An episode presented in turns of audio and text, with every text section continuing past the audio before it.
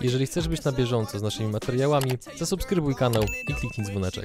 Łatwiej jest dziecko od początku nauczyć jedzenia warzyw, bo potem jak będziesz jechał samochodem na spotkanie, będzie dla Ciebie naturalne, że sięgniesz po na przykład marchewkę z humusem, którą można kupić już w sklepie gotową, pokrojoną.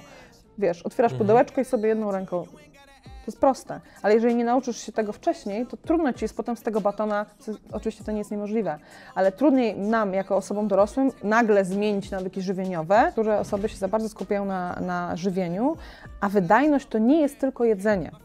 Wydajność to jest sen, to jest ograniczanie stresu, to jest reset, to jest regeneracja. Te wszystkie czynniki razem tworzą wysoką wydajność. Robimy konkurs.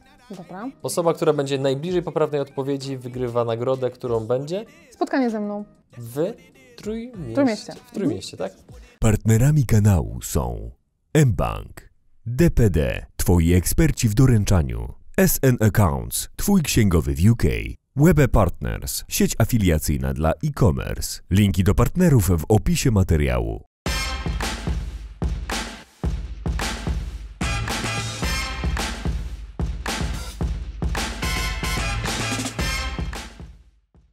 Dzień dobry drodzy widzowie, witamy Was w kolejnym odcinku Przygód Przedsiębiorców. Dzisiaj naszym gościem jest Ania Makowska. znana w niektórych kręgach jako doktor Ania. Niemniej, zanim przejdziemy do głównej części wywiadu, to zaczynamy standardowo od rozgrzewki. Aniu, czy jesteś gotowa? Tak, i dzień dobry, dziękuję za zaproszenie. Bardzo nam miło Cię gościć w Bydgoszczy, najpiękniejszym mieście tego województwa. Prawda? Tak. Pierwsze stracone pieniądze. O Boże, nie pamiętam. Mit biznesowy numer jeden. Że musisz e, zarabiać więcej niż wydajesz. Jedno przemyślenie o pieniądzach. Dają poczucie bezpieczeństwa. Twój biznesowy mentor to? Nie mam. Twój lifehack numer jeden to? Eee, sen i zdrowa dieta. Z kim miałaś pierwszą bójkę? Nie biłam się. Wybierz jedną cechę, w której kobiety są dużo lepsze od mężczyzn w biznesie. O, bardzo trudne pytanie. Mm. Empatia? Jaką jedną radę dałabyś samej sobie z początków kariery? Nie przejmuj się opiniami innych. Za jaką jedną rzecz cenisz swojego partnera? No i właśnie to jest pytanie, które nie odpowiem. Masz władzę absolutną i możesz wprowadzić jedną ustawę. Jaka była ta ustawa? Tolerancja i szacunek do innych jako obowiązek każdego obywatela. Twoja jedna wada? Eee, pracoholizm. Pomyłka numer jeden? Mm, ludzie. Koniec. Ile? 12. Nie. Czyli masz 12? mi drugie miejsce na podium będzie? Drugie miejsce, nie? Jedno pytanie składające się z dwóch. W jaki sposób przedsiębiorcy, no i ge- generalnie rodzice powinni Mhm. odżywiać swoje dzieci, żeby one się właściwie rozwijały? I z drugiej strony, w jaki sposób powinien się odżywiać przedsiębiorca, żeby mieć jak największą wydajność w pracy? Bardzo dobre pytanie. E, wpadamy w takie pułapki szybkiego jedzenia, gdzieś tam te fast foody, czy kanapki, czy słodycze z kawą. E, to nie jest dobry pomysł. A powiem Ci bardzo, e, e, dlaczego. Z bardzo prostej przyczyny. Bo większa wydajność związana jest z dostarczeniem witamin i składników mineralnych, przykład magnezu, żelaza, całego zestawu witamin, zwłaszcza witamin e, z grupy B. I jeżeli jesz słodycze albo jakieś tam kanapki czy fast foody, to tych składników tam nie ma za bardzo, albo jest ich bardzo, bardzo mało. Więc chcąc zwiększyć wydajność albo w ogóle poprawić wydajność, e, i- u dzieci i u dorosłych tak samo, musisz dostarczać witamin i składników mineralnych, które są w warzywach, w mąkach pełnoziarnistych, kwasy tłuszczowe, te najcenniejsze, których nie potrafimy wytwarzać e, sami, na przykład w rybach. Więc jeżeli Twoja dieta albo dieta Twojego dziecka opiera się na słodyczach z jakimiś tam dodatkami albo e, jakichś przypadkowych produktach, to nie dostarczasz odpowiedniej ilości witamin i składników mineralnych. To nie o to chodzi, żeby dostarczyć jakiejś ogromnej ilości tych e, składników, ale chodzi o to, żeby je dostarczać. Czyli przede wszystkim warzywa. Warzywa, warzywa i jeszcze raz warzywa. Jak dzieciak jedzie samochodem na zajęcia, to daj mu marchewkę do pochrupania, albo daj mu paprykę pokrojoną, różnokolorową. Jak jesteś na spotkaniu, to zamów sałatkę, tak, żeby tej, tych ciemnozielonych warzyw było jak najwięcej. Zamów do tego rybę z pieca, na przykład łososia dzikiego, albo jakąś inną tłustą rybę. Tak samo dziecko, jak idziesz do restauracji, albo gdzieś tam e, coś robicie razem, postaw na to zdrowe odżywianie, bo to jest bardzo, bardzo ważne. To jest jednym z filarów, ja nie mówię, że jedynym, bo jeszcze jest sen, e, odpowiednia aktywność sportowa i tak dalej, i tak. Ale w, e, filarem dobrego samopoczucia i dobrej wydajności jest dostarczenie odpowiedniej ilości witamin i składników mineralnych, nie tylko dla przedsiębiorców, ale dla dzieci tak samo. I są rozwiązania, lunchboxy, tak? Jeżeli pracujesz gdzieś tam, jesteś w trasie, możesz poświęcić te 10 minut, żeby przygotować prosty lunchbox i mieć w samochodzie i zajadać. I tak samo dla dziecka, tak? Jeżeli jest transfer ze szkoły do, na zajęcie dodatkowe i dziecko ma pół godziny w samochodzie, to przecież może coś przekąsić, tylko wiesz, to trzeba usiąść, zastanowić się, przygotować dzień wcześniej na przykład taki lunchbox. Jest to ileś tam czasu poświęconego, ale dzięki temu dzieciak nie jest nadmiaru słodyczy i ty tak samo. Nie pijesz litrów energetyków. No, umówmy się, no litr energetyka cię nie pobudzi, a jeżeli potrzebujesz e, witamin i składników mineralnych. Więc trzeba trochę tego wysiłku włożyć, ale to się naprawdę bardzo opłaca. A teraz ta część dla przed, o przedsiębiorcach. Co przedsiębiorca powinien. y, No bo też mogą być sytuacje, Mhm. w których przedsiębiorca nie ma dziecka, tak? Nie ma dzieci. Ale widzisz, to co ja mówiłam jest wspólne. Jest uniwersalne, tak? Tak, dlatego że no, przedsiębiorcy i dzieci powinni spożywać witaminy, składniki mineralne, ponieważ człowiek do rozwoju potrzebuje tak, tak, takich składników. Więc widzisz, przedsiębiorca chwyta za batonę i energetyk, a dzieciak w trasie gdzieś tam je jakiegoś regalika z czekoladą albo jakąś drożdżówkę. I co jest wspólne? Nadmiar cukru albo nadmiar cukru z tłuszczem, który jest nieodpowiedni, na przykład tłuszcze częściowo utwardzone, które są niezdrowe. w Co to da? produktach one są na przykład? Wiesz co, tak, ciastka, rogaliki, drożdżówki, zwłaszcza te produkcji supermarketowej, tam bardzo często są tłuszcze częściowo utwardzone. Czy E, drożdżówka z serem odpada? Jeżeli masz dobrej jakości drożdżówkę, to czemu nie? Jeżeli masz Mhm. drożdżówkę, która tam kosztuje 50 groszy i wiesz, no, No nie, nie. To tam za dużo składników odżywczych nie ma, musisz zarówno dziecku, jak i przedsiębiorcy dostarczyć e, składników mineralnych i witamin.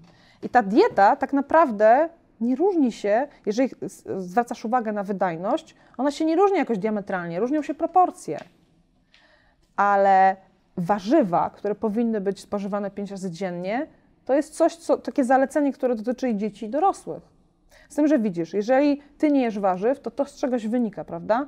Łatwiej jest dziecko od początku nauczyć jedzenia warzyw, bo potem, jak będziesz jechał samochodem na spotkanie, będzie dla ciebie naturalne, że sięgniesz po na przykład marchewkę z humusem, którą można kupić już w sklepie gotową, pokrojoną. Wiesz, otwierasz pudełeczko i sobie jedną ręką. To jest proste, ale jeżeli nie nauczysz się tego wcześniej, to trudno ci jest potem z tego batona, oczywiście to nie jest niemożliwe, ale trudniej nam, jako osobom dorosłym, nagle zmienić nawyki żywieniowe w porównaniu do tego, że dziecko jest po prostu przyzwyczajone do obecności warzyw w codziennym menu. No i teraz jeszcze mam jedno pytanie, no Mhm. bo sporo mówisz y, w swojej komunikacji takiej no, edukacyjnej o kiszonej kapuście oraz tak. kiszonych ogórkach. To jest w Ogórkach, ogóle ciekawe, kiedyś słyszałem, że Mhm. e, osoby z niektórych krajów z zagranicy myślą, że my w Polsce jemy Zepsute zepsute jedzenie, nie? Mhm. No i teraz, czy tego typu właśnie e, jedzenie jest takim troszeczkę powiedzmy paliwem rakietowym dla organizmu, czy jakby jak do tego powinniśmy podchodzić? Bo już wielokrotnie Mhm. słyszałem o tym, że zdrowie, samopoczucie, wydajność bierze się z jelit i Mhm. właśnie jakby takie rzeczy kwaśne jakby bardzo w tym pomagają. No, akurat może nie kwaśne, ale e, to jest to rzeczywiście źródło probiotyków. E, faktycznie, e, to może dziwnie zabrzmi, ale jest taka trochę teraz, e, jest taki trochę mit, to nie jest do końca mit, ale stawia się tę elitę na piedestale, jako to już w ogóle nic nie ważne, tylko elita ważna. Jest to częściowo prawda, rzeczywiście, e, ponieważ w jelitach dzieje się bardzo dużo różnych ważnych procesów i jeżeli Twoje jelita są w złym stanie, to to ma wpływ również na wchłanianie składników e, odżywczych. A jeżeli masz zmniejszone wchłanianie składników odżywczych, to Twój organizm mniej czerpie z tego. Jeżeli mniej czerpie, to ma mniej klocuszków do budowania i Twoja wydajność siada, Twoje zdrowie siada, Twoje samopoczucie siada. Więc to dbanie o jelita, czyli mniejsze spożywa, spożywanie mniejszej ilości cukru, e, zwracanie uwagi na probiotyki i dalej, dalej, tak dalej, ten higieniczny tryb życia będą miały wpływ na Twoje zdrowie, samopoczucie i wydajność. Natomiast jeżeli ktoś się fiksuje tylko na jelitach, a nie zwraca uwagi na inne filary, trochę nie tędy droga, tak? Przy tej dbałości całej o jelita i o kiszonki. Kiszonki są fajne, bo wiesz, kiszenie jest fajnym procesem, bo zachowuje e, więcej witamin, na przykład witaminę C. Do tego jest to źródło naturalne probiotyków, ale jeżeli jest antybiotykoterapia, to sama kapusta kiszona nie wystarczy. Więc tak, wiesz, staram się ten balans zachować, że to jest zdrowe, bo to są warzywa, jest dużo witamin, są probiotyki, ale z drugiej strony, jeżeli jest potrzeba wzięcia leku albo leczenia gdzieś tam inną drogą, no to trzeba to robić, tak? Do tego sen, aktywność sportowa, regeneracja, zmniejszanie stresu w życiu całościowo. Jeżeli dbasz o wydajność, to nie tylko kiszonki. To jest cały proces no, wielopłaszczyznowy. Wyobraź sobie, że masz 5 do 10 pracowników w biurze Mhm. lub więcej, którzy są przyzwyczajeni, że wydajność i skupienie podnosi się jedynie kawą lub energetykami. Mając obecną wiedzę, jak byś rozwiązała tę sytuację? Jak byś za- energetyki. jak byś zadbała właśnie o takie środowisko żywieniowe w biurze, żeby pod, podnieść wydajność tych pracowników? No bo wydaje mi się, że to jest taki trochę obszar, który jest przez wielu, no, może nawet nie ignorowany, ale nawet- nawet nie mają jego świadomości. A przecież Mhm. no, jeżeli pracownik mógłby pracować wydajnie nie powiedzmy dwie godziny, a na przykład Mhm. trzy albo cztery, no to w skali miesiąca albo roku to się nagle robią astronomiczne liczby. Tak. Jak to jeszcze przemnożymy przez cały zespół, to w ogóle firma może zyskać nową siłę tylko i wyłącznie dzięki temu, że pracownicy odżywiają się w miejscu pracy trochę lepiej. Tak, to jest bardzo fajny e, temat, który jest bagatelizowany, aczkolwiek widzę już e, zmiany w tym kierunku, Mhm. bo firmy na przykład organizują szkolenia i przyjeżdża człowiek, który robi wykład. Ja też mam takie propozycje, że e, przeszkolić pracowników, co powinni jeść. I to jest fajne, że firmy zaczynają zwracać uwagę, że nie tylko ten karnet na basen czy na siłownię, ale może na przykład szkolenie właśnie ze specjalistą odżywienia. Tylko widzisz, my się za bardzo skupiamy i niektóre osoby się za bardzo skupiają na, na żywieniu, a wydajność to nie jest tylko jedzenie. Wydajność to jest sen, to jest ograniczanie stresu, to jest reset, to jest regeneracja. Te wszystkie czynniki razem tworzą wysoką wydajność. My się czasami, e, my przedsiębiorcy, skupiamy się czasami na tym, e, na tym jedzeniu, że gdzieś tam jak, jakiś tam jakaś siłownia raz w tygodniu. No nie, to, to jest troszkę za mało. Ta aktywność sportowa połączona ze snem, z dietą, z pracą nad sobą, nad, nad tym, żeby człowiek potrafił jakiś dystans złapać, nad tym, żeby umieć się regenerować, to dopiero wszystko razem zwiększa wydajność. Jeżeli my się skupimy na tym, żeby czy wywalić czekoladki i ciastka konferencyjne, a wprowadzić jakieś tam inne, to to jest za mało. Mhm. To jest za mało. Ja bym przede wszystkim e, starała się zobaczyć, oczywiście 10 osób to jest bardzo dużo, ale z każdym porozmawiać, jak to e, ogarnąć poza żywieniowo. Oczywiście to, to żywieniowe przeszkolenie jest ważne i zaraz Ci powiem, co bym powiedziała. Natomiast starałabym się też zapytać, czy ci ludzie śpią tyle, ile potrzeba, czy oni, czy oni byli na urlopie, czy oni odpoczęli, czy oni potrafią się regenerować, czy potrafią złapać dystans do tych zawodowych e, gdzieś tam spraw. I to wszystko razem o, rzeczywiście wi, jakby wyraźnie zwiększa wydajność.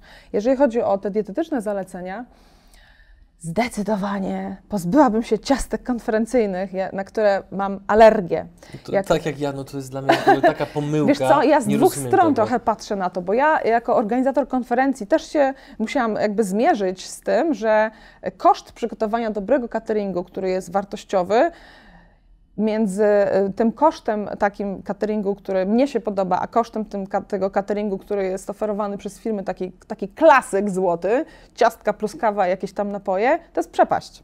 To są ogromne pieniądze, jeżeli chcesz zapewnić e, na evencie czy w firmie dobrej jakości produkty, dobrze e, zbilansowany posiłek czy przekąskę. I to jest coś, z czym się na pewno borykają e, organizatorzy konferencji. A nie uważasz, tutaj ci przerwę, że to jest, Mhm. że z jednej strony to jest duży koszt, ale z drugiej strony to jest jeden z takich największych cichych zabójców pozytywnych wrażeń z konferencji. No bo Zdecydowanie. jeżeli w przerwie Zdecydowanie. najesz się tych ciastek, Mhm. okej, nawet się naszprycujesz kawą czy czymś innym, najesz się tych ciastek, no to potem wracasz na kolejny wykład, jesteś senny, nie rejestrujesz tego, co ta osoba mówi, więc no nie zakładasz, że to jest twoja wina, bo zjadłeś coś kiepskiego, tylko prawdopodobnie mówca cię nie interesuje, kiepska konferencja, idzie takie potem całe negatywne domino, więc Mhm. właśnie to mnie zastanawia, czy ten koszt faktycznie jest aż tak duży. E, tak, i to jest kolejny mit, że te pieniądze, zarobek, zarobek, zarobek. E, no, ja jestem przeciwnikiem takiego e, podchodzenia do organizowania eventów. Jak ja robiłam e, konferencję, zrobiłam trzy, to dla mnie priorytetem była dobra kawa i dobre jedzenie. Bo jest zupełnie inna atmosfera, jeżeli się dopieści tego uczestnika takimi durnymi detalami. I rzeczywiście koszta są, to są wielokrotnie wyższe, jeżeli nie masz tej kawy takiej, która smakuje jak tektura z wodą i nie masz tych ciastek z tłuszczem częściowo utwardzonym, który jest szkodliwy i z toną cukru, e, tylko masz na przykład coś e, zaskakującego. Coś, czego nie ma na konferencjach. Wiesz, to jest tak naprawdę wszystko do dogadania. Da się zrobić trochę taniej, używając produktów e, takich lokalnych. Nie trzeba od razu sprowadzać jakichś tam jagód goi i tak dalej, żeby zrobić wrażenie. Em, da się znaleźć kompromis, jeżeli masz dobrą firmę cateringową. E, Natomiast mm, dla mnie, jako, bo mam zamiar dalej kontynuować organizowanie tych eventów, e, dla mnie to jest jeden z priorytetów eventu, żeby Mhm. było dobrej jakości catering, bo też ludzie jakby inaczej reagują, jeżeli widzą, że ja o nich dbam. Dla mnie y, postawienie sobie jakości kawy i ciastek takich, wiesz, co się tam kupuje w takich kartonowych, jeszcze Tak, nie tak. wyjęcie ich, tylko leżą w tych kartonach, to jest, wiesz co, tak jakbym do uczestnika. Że ja mam, wiesz, wylane na uczestnika. Mhm. Ja wiem, że koszta kosztami, ale zobacz, jaki jest y, potem wydźwięk eventu całego.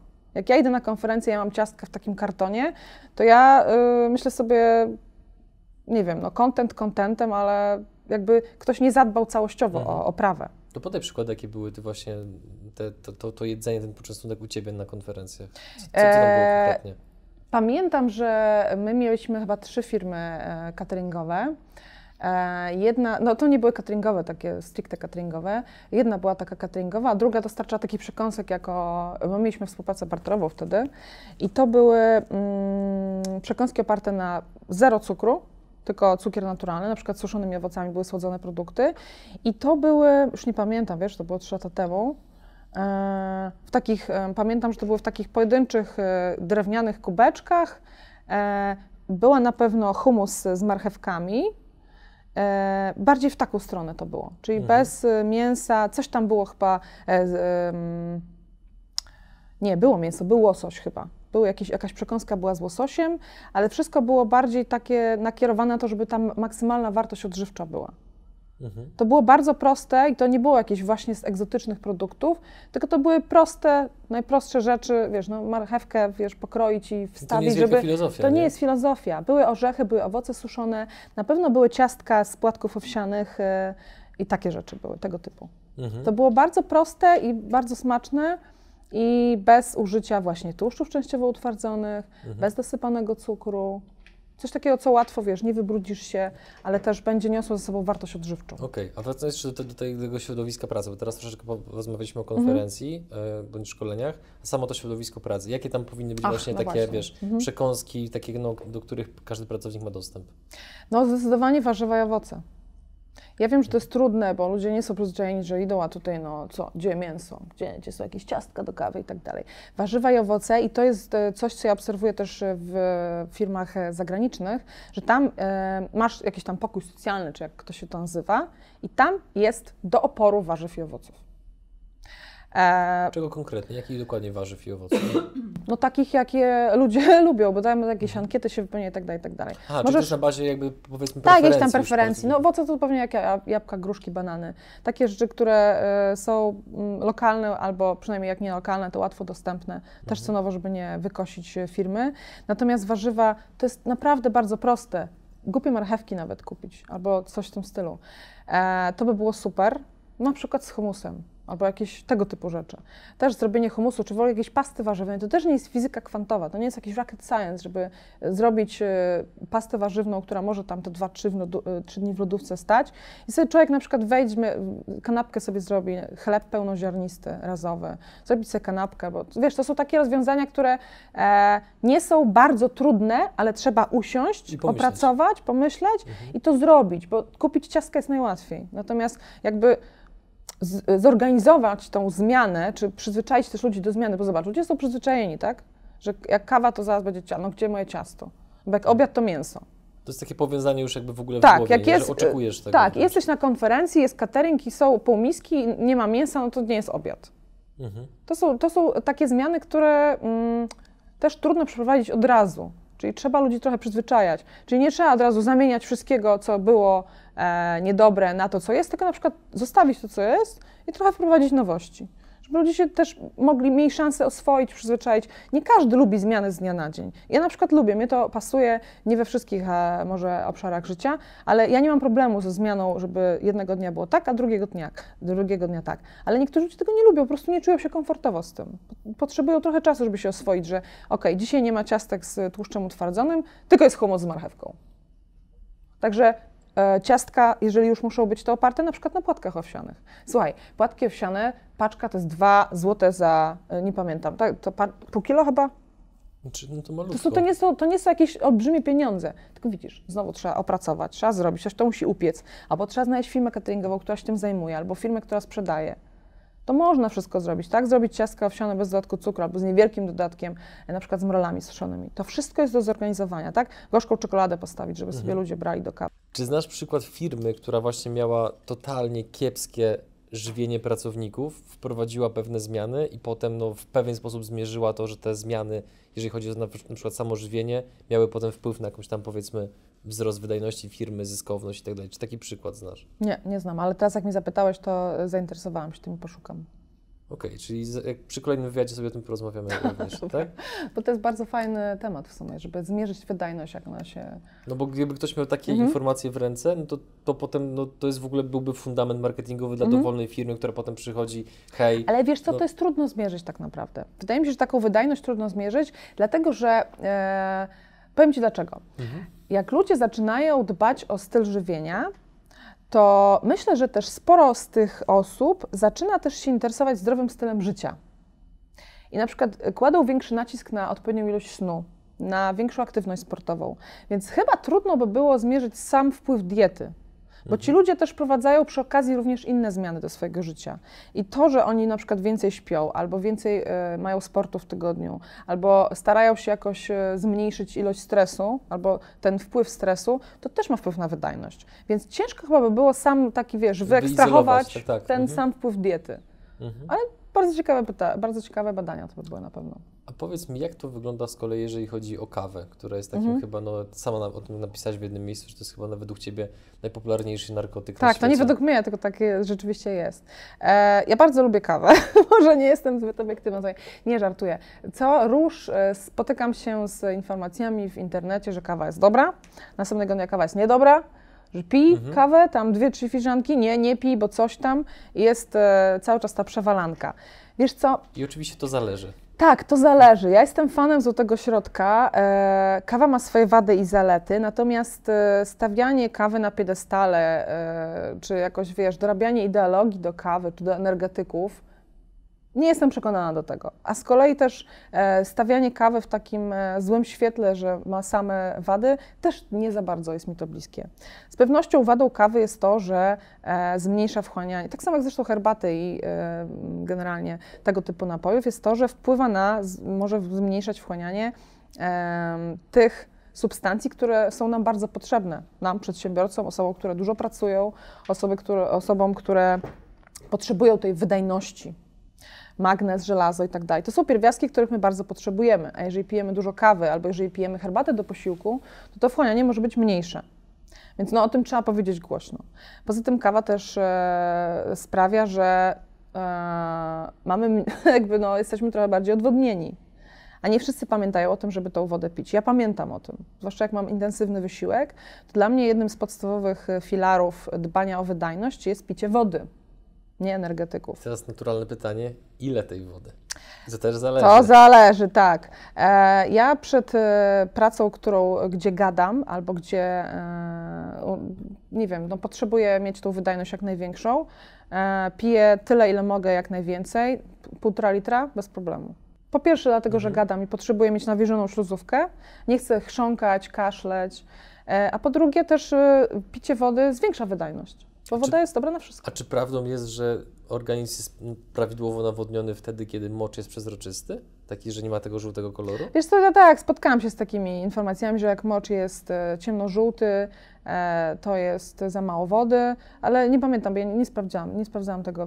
Bardzo Mhm. możliwe, że jest to prawda, ale nie chcę Cię oszukać. Czy picie dużej ilości wody w ciągu dnia może zastąpić totalnie picie kawy? Nie wiem, nie wiem, dlatego że każdy z nas inaczej odbiera kawę. Jed, dla jednej osoby e, jedna filiżanka kawy to już jest maks i ona w ogóle czuje jakieś, wiesz, w ogóle niesamowitą wydajność po jednej filiżance. E, dla innych e, kawa w ogóle nie robi wrażenia. Niektórzy nie mogą pić na noc, a niektórzy e, piją na noc i w ogóle nic się nie dzieje. Jest bardzo duża komponenta też placebo. Jeżeli ktoś wierzy w kawę, to też myśli sobie, że ta kawa rzeczywiście mu tam pomaga i tak dalej. E, bardzo trudno jest mi ocenić, jak, jak wiesz, jaki jest taki em, wartość bezwzględna z tego wpływu. Natomiast e, ja ci mogę powiedzieć, jak ja mam. Czy, czy nie jest to absolutnie żadną średnią, ani żadną, nie jestem Mhm. żadną wyrocznią w tym względzie. E, ja piję mniej więcej dwie kawy dziennie, czasami zdarza się, że trzy, ale zdarzały się też dni, że piłam cztery i pięć. Ja już potem tego wpływu kawy w ogóle nie odczuwałam, wręcz czułam się po prostu źle. Nie tylko ze względu na przewód pokarmowy, akurat mam wrażliwy, więc muszę uważać na to, co jem i piję, ale po prostu czułam się bardziej zmęczona. W przeciwieństwie do picia wody. Jak piję więcej wody, to widzisz, mam inny głos, ponieważ ta śluzówka gardła jest lepiej nawilżona i ja wiem, że ja dotykam tutaj zaraz komuś wybuchnie ucho. Eee, ym, mam większy komfort e, w pracy, ponieważ jak gadam, to mnie nie drapie to gardło. Jakieś dodatki do tej wody robisz? Jakąś miętę, Nie, cytrynę? nie, czy nie mam czasu na to. woda? Ja wiem, że fajnie to wygląda na Instagramie, jak się tam ten taki dzbanuszek tam z czymś tam, ale ja nie mam to czasu, po prostu piję wodę zwykłą. Eee, jest, dla mnie jest większy komfort pracy i lepiej się też e, czuję, jak wypiję więcej wody niż więcej kawy. Mhm. Dajcie znać, że, drodzy widzowie, ile wy kaw wypijacie w ciągu dnia i w ogóle czy ją pijecie, czy pijecie może coś innego, wodę, bądź y, yerbę, bądź jeszcze inne rzeczy. Mhm. Idąc dalej. Śpisz 6-7 godzin, tyle Mhm. ile musisz, więcej to strata czasu, poniżej 5 czujesz się źle. tak, to przeczytałeś gdzieś, tak? E, No to, tak, gdzieś tam, gdzieś tam znalazłem, chyba na wykopie. Mhm. Nie, żartuję oczywiście w bardziej jak takich Mhm. merytorycznych źród- źródłach, chociaż nie, wykop jest merytoryczny, Bartek, nie? Czy nie jest? I teraz 3, 2, 1, start, zaczyna się hating. Nie, jakby lubimy wykop, ale idąc dalej. Czy masz jakieś powiedzmy specjalne własne patenty na to, żeby ten sen był faktycznie wydajny? Czy te 6-7 godzin to jest wynik tego, że robisz coś, żeby ten sen tyle trwał, czy po prostu on trwał tyle zawsze? Mhm. Em, może to nie jest zbyt popularne, co powiem, ale e, ja generalnie nie znoszę spać. Śpię, bo muszę, ale nie lubię. Gdybym mogła pracować bez przerwy, to bardzo chętnie pracowała 24 godziny na dobę. Niektórzy znają na to sposoby. Ale wiesz co, ja się źle czuję, jak ja nie śpię. Mhm. Moja wydajność jest e, dużo, dużo niższa, to jest odczuwalne. E, źle się czuję i e, nie lubię pracować niewydajnie, w związku z czym em, z metodą prób i błędów em, zauważyłam, że te 7 godzin dla mnie to jest takie optimum, ale snu nieprzerwanego, co mi się bardzo rzadko zdarza z różnych względów.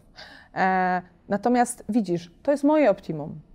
I teraz mówienie wszystkim ludziom, że słuchaj, musisz spać 7 godzin, dla mnie to jest trochę dziwne, dlatego że każdy z nas ma inne potrzeby. Niektórzy się lepiej czują, jak śpią 8, a niektórzy 9, a niektórzy 6. Natomiast y, niezbyt mi się podobają takie, to, to promowanie takiego, takiej wydajności kosztem snu, że wiesz co, ja śpię 4 godziny, ty śpisz 6? Pff, leń. To jest tak głupie, Wiesz co, że... dla mnie to jest. Nie wiem, może to jest trochę nie fair, bo niektórzy być może rzeczywiście dobrze się czują po 4 godzinach. Ja tego nie kwestionuję wcale. Natomiast ja się źle czuję po 4 godzinach. Ja miałam takie momenty, że musiałam spać po 3-4 godziny.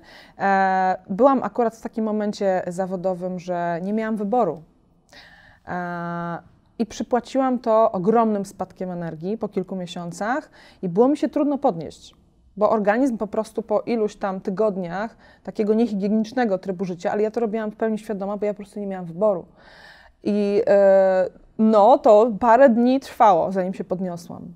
Więc e, uważam na to, żeby jednak spać te 6-7 godzin, bo nie chcę, wiesz, ja nie mogę sobie pozwolić na tydzień wyjęty z życiorysu, że ja Mhm. leżę na podłodze i nie jestem w stanie wstać. Ale czy robisz takie jakieś konkretne rzeczy, typu wiesz, że nie używasz telefonu przed snem, Patenty. albo wietrzysz, no Mhm. właśnie patenty, jakie masz E, patenty? wietrzenie na pewno pomaga, tak? Natomiast e, no, pewnie nieużywanie telefonu też. Ja akurat jestem w tej komfortowej sytuacji, że nie mam problemu z zasypianiem. Natomiast e, z pewnością to, co przeszkadza w dobrej jakości śnie, jest alkohol przed snem i obfity posiłek albo ciężkostrawny posiłek.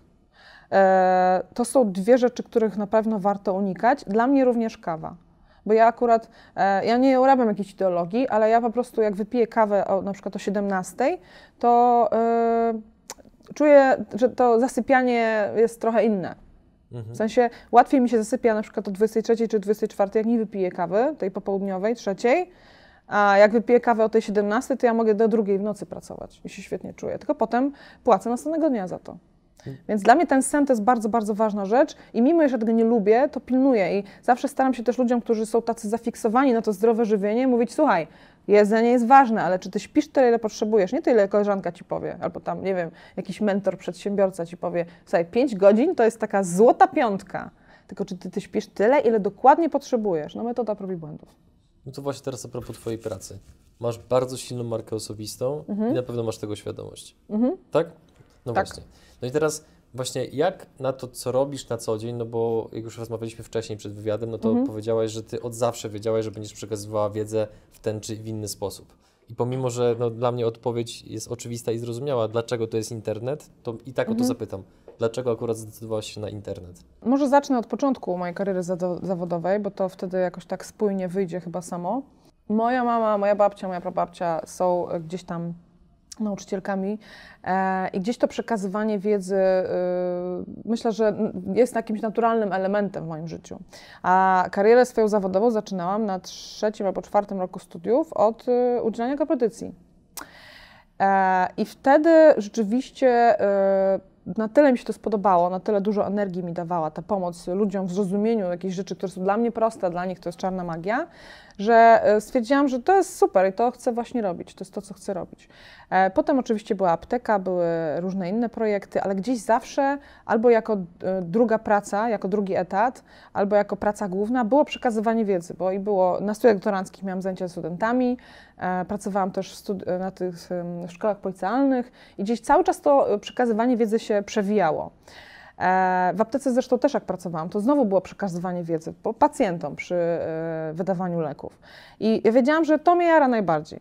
Że to jest super, to mi daje dobrą energię, pomaganie ludziom i to jest e, to, co ja chcę w ogóle w życiu robić i byłoby ekstra, gdyby jeszcze, gdybym była w stanie siebie i rodziny utrzymać za to.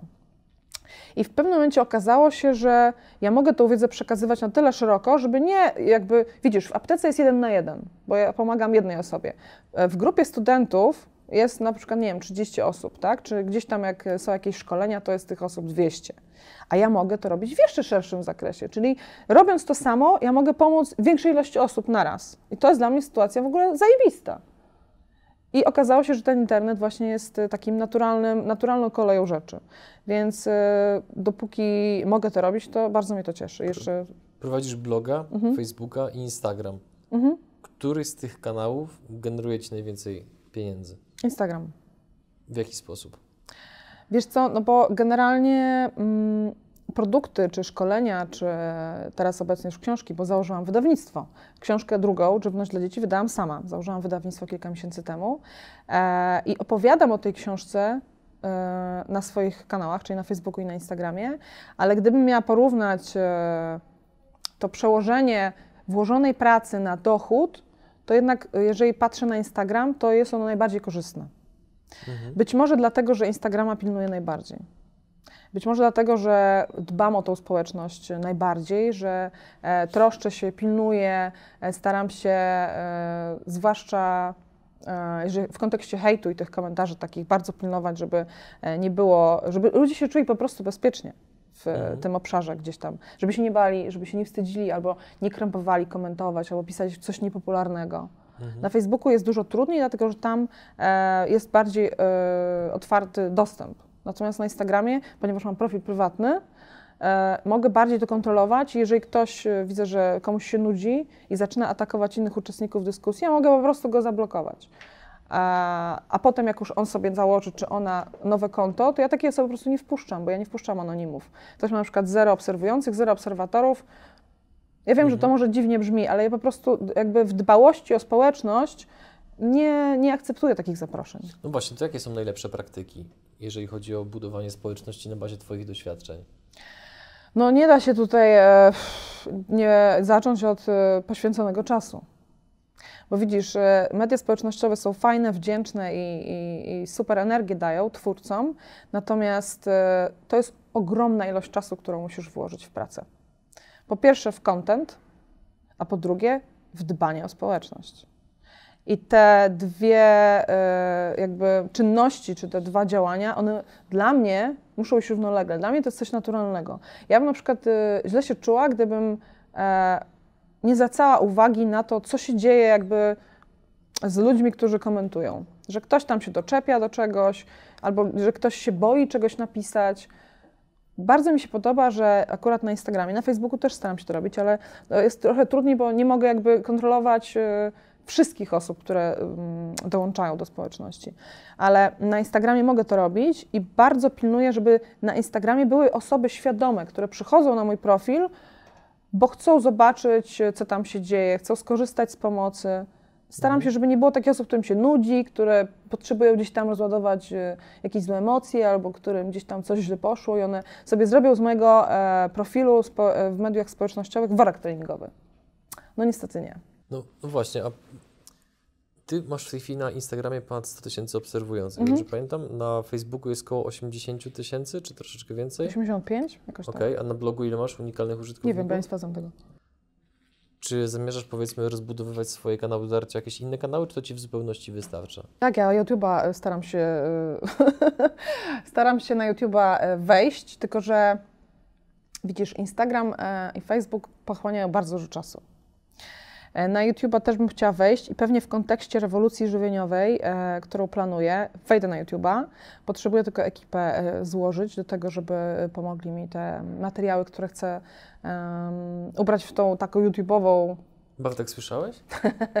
YouTube'ową całą tą otoczkę, bo jednak te trzy kanały się bardzo różnią kontentem i zupełnie inne treści publikuję e, na Instagramie w porównaniu do tego, co bym chciała publikować na YouTubie na przykład, na jeżeli chodzi o wideo. Więc e, tak, planuję, mhm. gdzieś tam e, próbowałam e, na YouTube'a wejść, natomiast mnie nie jara robienie filmów w kontekście tego, tej obróbki całej. Ja lubię nagrywać, czyli lubię dostarczać content, natomiast cała ta obróbka to jest dla mnie bardzo trudne. Mnie to nie pasuje, to siedzenie, dziubanie, tam wycinanie czegoś. To, to... to, to powoduje się tą dużą barierę wejścia dla wielu To jest, dla mnie to nie? była bardzo duża bariera wejścia. Ja zrobiłam kilka filmów. Rzeczywiście na swój kurs online też musiałam e, zrobić to, ale po zrobieniu ilość tam wideo, bo mam na kursie e, online materiały w postaci e, PDF-ów do czytania, zeszyty ćwiczeń, właśnie materiały wideo. I ja musiałam te materiały wideo przygotować w bardzo profesjonalny sposób, więc to mi zajęło bardzo dużo czasu. I no nie jest to coś, co bym chciała robić jakby, wiesz, w takim trybie, Jasne. że codziennie siedzę i tam dłubię. Zrobiłam te materiały, pewnie do jakiegoś innego kursu znowu te materiały zrobię, ale to nie jest coś, co mnie jara. Mhm. Oprócz wysokiej, wysokiego takiego nasycenia merytoryką, jeżeli chodzi mhm. o Twoje materiały, no to Twój sposób komunikacji um, między innymi również wyróżnia się w pewien sposób tym, że no nie przebierasz w słowach, jeżeli chodzi o powiedzmy mhm. opisywanie rzeczywistości, tak to nazwijmy. No i teraz zdarza Ci się używać słów na K, na H i tak dalej. I teraz to pomaga czy przeszkadza, jeżeli na chodzi na o... H rzadziej. Tak? Rzadziej? no jakoś tak, że nie, no na P? Na P? Nie, no wszystkich tak po trochu, ale na K chyba najczęściej. No i teraz to się, to Ci bardziej pomaga, czy Ci przeszkadza, jeżeli chodzi o sprawy mhm. biznesowe? Wiesz co, zanim jeszcze odpowiem na to pytanie, póki pamiętam, zacząłeś pytanie od y, wysokiego nasycenia merytoryką. E, ja pilnuję, żeby był balans między tą merytoryką, a też luźnymi treściami. Na przykład, jeżeli publikuję e, przepis na jakieś danie, to staram się, żeby to było w takiej formie luźniejszej, bo ludzie, wiesz, nie możesz ciągle tego czytelnika nasycać merytoryką, bo to jest za ciężkie. Więc staram się raz na jakiś czas też publikować coś luźne, luźnego, jakieś żarty, jakieś takie luźniejsze formy, albo wiedzę podaną w bardzo luźnej formie. E, Chyba Fuck of the Year jest jednym tak, z takich Tak, taki wiesz, żeby tak trochę też na luzie było, bo ja nie lubię takiego przesycenia tą merytoryką, bo ludzie są po prostu zmęczeni, jak ciągle im ten content dostarczasz w takiej bardzo ciężkiej tak. formie. Zresztą też od początku istnienia wszystkich kanałów staram się, żeby nie było za ciężko, bo wolę taką luźniejszą formę. Już tej merytoryki jest i tak za dużo w internecie momentami, jak patrzę. A co do słów, staram się, żeby um, używanie słów niecenzuralnych nie było jakimś e, takim znakiem rozpoznawczym moim. Bo to nie o to chodzi, wiesz? Ja nie chcę budować e, jakiejś popularności na używaniu brzydkich wyrazów, bo to nie o to chodzi. To nie o to chodzi, żeby promować brzydkie wyrazy, bo nie ma co promować, tak? Jest to jakiś element naszego języka. Wiesz, widzisz, ja do jedzenia podchodzę bez emocji, staram się oddzielić jedzenie od emocji i tak samo staram się ten um, stylistyczny zabieg też oddzielić od jakiegoś takiego piedestału, bo to nie o to chodzi, żeby tą kurwę postawić na jakimś, wiesz, że to jest jakiś taki myk, który zbuduje zasięgi, albo wiesz, zrobisz wywiad i rzucisz kurwą i teraz będziesz miał duży zasięg, bo pierwszy raz rzuciłeś kurwą w wywiadzie. Mogłabyś jeszcze raz rzucić, Ale wiesz, o co mi chodzi? Tak, tak. Czasami niektórzy mm, zastanawiając się nad tym, czy używać takich wyrazów, czy nie, myślą, że to jest jakiś wytrych, albo jakiś klucz, albo jakiś sposób. Ja tego tak nie traktuję. Mnie się zdarza w życiu codziennym używać brzydkich wyrazów. E, w związku z czym, ponieważ od początku istnienia marki ja wiedziałam, że ja będę sobą, bo mm, jakby udawanie za dużo mnie kosztuje energii, więc marka Doktor Ania z założenia jedną z podstaw było bycie sobą. A ponieważ ja w życiu y, codziennym zdarza mi się takich y, słów używać, więc siłą rzeczy gdzieś tam w tej marce, w przekazie te wyrazy się pojawiają. Bo nie, nie, nie pasuje mi takie, wiesz, wybielanie się, że ja w życiu prywatnym rzucę kurwą, a tutaj e, gdzieś tam w tekście będę te kurwy wycinać. Więc z jednej strony staram się, żeby to nie był jakiś taki zabieg stylistyczny, który urasta do rangi jakiegoś mhm. klucza, mhm. a z drugiej strony staram się, żeby też był balans. E, ma to więcej wad. Jeżeli No, myślimy jakich? biznesowo, e, ktoś, kto chce zacząć takich wyrazów używać, musi się liczyć z tym, że niektóre marki w ogóle nie podejmą współpracy. Jeżeli w jakiejś firmie z założenia nie współpracuje się z osobami wulgarnymi, to używanie takich wyrazów może być oznaką wulgarności. Czyli ktoś, kto przeczyta tekst bez kontekstu, kto mnie nie zna na przykład, albo e, gdzieś tam mu się przewinie na Facebooku jakiś tekst, że jest brzydki wyraz, pomyśli sobie, że aha, to ja jestem taka wulgarna, jakaś tam prostaczka i tak dalej, i tak dalej, no to z taką osobą nie będziemy współpracować.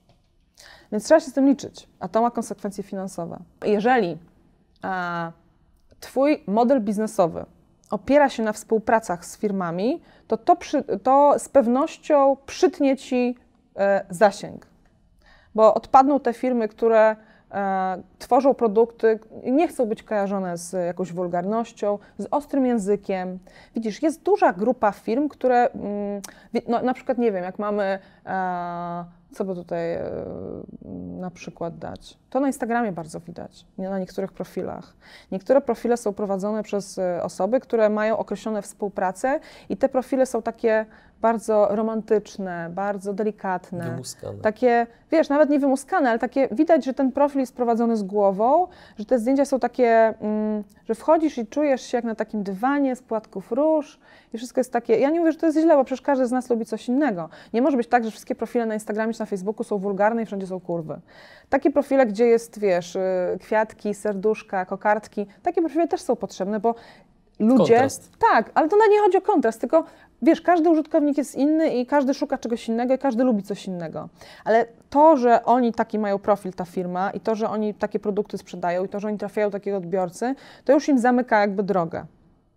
Więc każdy musi się zastanowić e, tak naprawdę, co jest z jednej strony spójne z jakby tą ideologią marki, czy z osobą, która ją tworzy, a z drugiej strony ten balans, no jednak finansowy. Od, u mnie od początku było oczywiste, że y, współprace nie będą głównym źródłem dochodu. Bo ja chciałam przede wszystkim być sobą. Chciałam mieć miejsce w sieci, czy tworząc markę, e, starałam się, żeby to wszystko było ze sobą spójne, żeby nie tak, że wiesz, my sobie poza mm, wywiadem, czy gdzieś tam jedziemy, pogadamy przy obiedzie, to ja będę inna, a teraz my sobie pogadamy i będę, wiesz, zupełnie inna osoba. Albo gdzieś tam w internecie piszę teksty, a potem jest spotkanie autorskie, podpisywanie, że tam e, z książką związane i ja jestem zupełnie kimś innym, tak, bo jest włączona kamera.